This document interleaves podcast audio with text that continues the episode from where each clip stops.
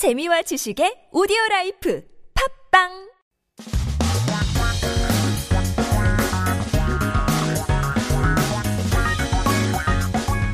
한국에 대한 최신 소식과 한국어 공부를 한꺼번에 할 수 있는 시간 Headline Korean. So keep yourself updated with the latest issues as we take a look at our 기사 제목 for today.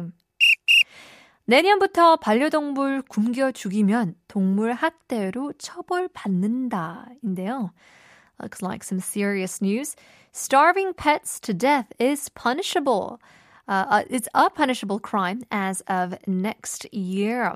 Well, it looks like, uh, you know, taking a look at uh, the movement of uh, 애완동물 or, or 반려동물, we're, we're thinking of them as sentient beings and and more so if you do you know starve them out of negligence it can be considered as a crime well let's take a look at the news clip first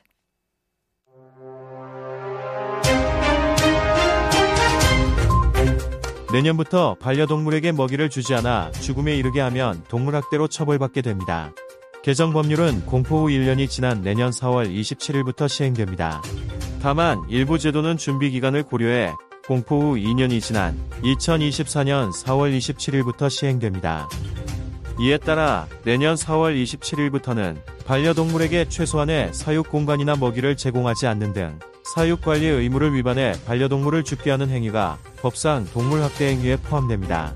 이를 저지르면 3년 이하의 징역이나 3천만 원 이하의 벌금형에 처하게 됩니다. 또 민간동물 보호시설 신고제가 도입되는데요. 유실 유기 동물이나 피학대 동물을 임시로 보호하기 위해 일정 규모 이상의 시설을 운영하려면 관할 지자체에 신고하고 관련 시설 운영 기준을 지켜야 합니다.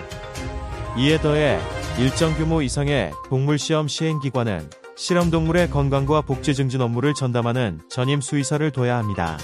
또 동물실험윤리위원회의 심의를 받지 않고 진행되는 동물실험은 중지를 요구받을 수 있습니다.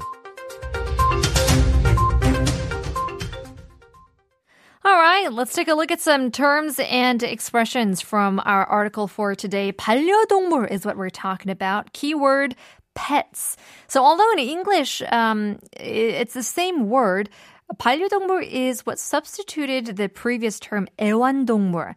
Now this is because 애완 means to love and enjoy, you know, so regarding animals as subject of human joy, com- comparing them to companions instead of just merely animals or pets. And so, uh, as norms uh, changed to pay attention to animal rights, terms changed from uh, 애완동물 to 반려동물, which means animal partner or animal companion or things like that. And so this has been a 공포 하다. It means to proclaim or announce or declare, so to say. Don't get confused with the homonym meaning fear. 공포 uh, is a fear as an emotion. Um, but here, 공포하다 is a verb to proclaim, to announce, again, to declare. 도입되다 is uh, introduced into. So it's used when in policies or systems where, you know, certain uh, things are introduced uh, into the original form. 복지를 증진하다. So this is increasing the welfare. If we take a look at the article again, 실험 동물의 건강과 복지 증진 업무를 전담하는 전임 수의사를 둬야 합니다라고 적혀 있는데요. Increasing the welfare. So 복지, welfare was only used with humans, but things changed and we use it for so many other things now, including animals. So let's translate the entire article saying Starting next year, if you starve your pet to death, you will be punishable for animal abuse.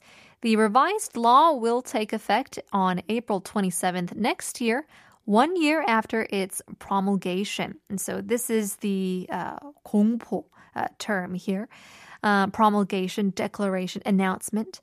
However, some policies will take effect on April 27th, 2024, two years after the promulgation, considering the preparation period. As a result, from April 27th next year, the act of killing pets in violation of their breeding and management obligations, such as not providing them with minimum breeding space or food, will be included in animal abuse under the law. If such crimes are committed, you can face up to three years in prison or face a fine of up to 30 million won. Also, a private animal shelter reporting system will be introduced. If you want to operate a facility of a certain size or larger to temporarily protect lost or abandoned animals or abused animals, you must report it to the local government and comply with the relevant facilities and operating standards. In addition, animal testing agencies of a certain size or larger must have a full time veterinarian dedicated to promoting the health and welfare of experimental animals.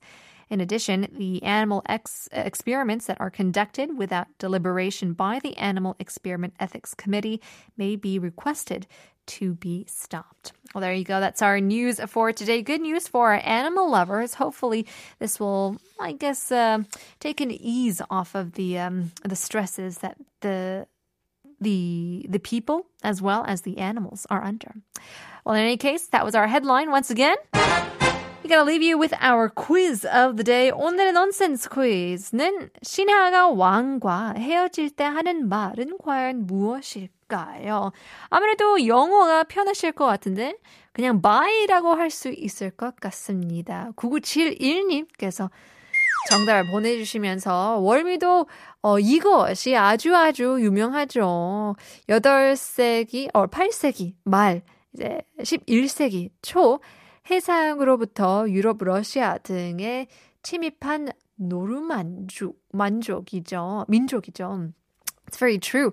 Um, we're taking a look at the, the Vikings as well. But how would you say that in Korean or Konglish? 샵 1013 단문 50원 장문 100원 보내주시면 감사하겠습니다. We'll take a quick song break. Here's a song by Sunny Hill, Goodbye to Romance.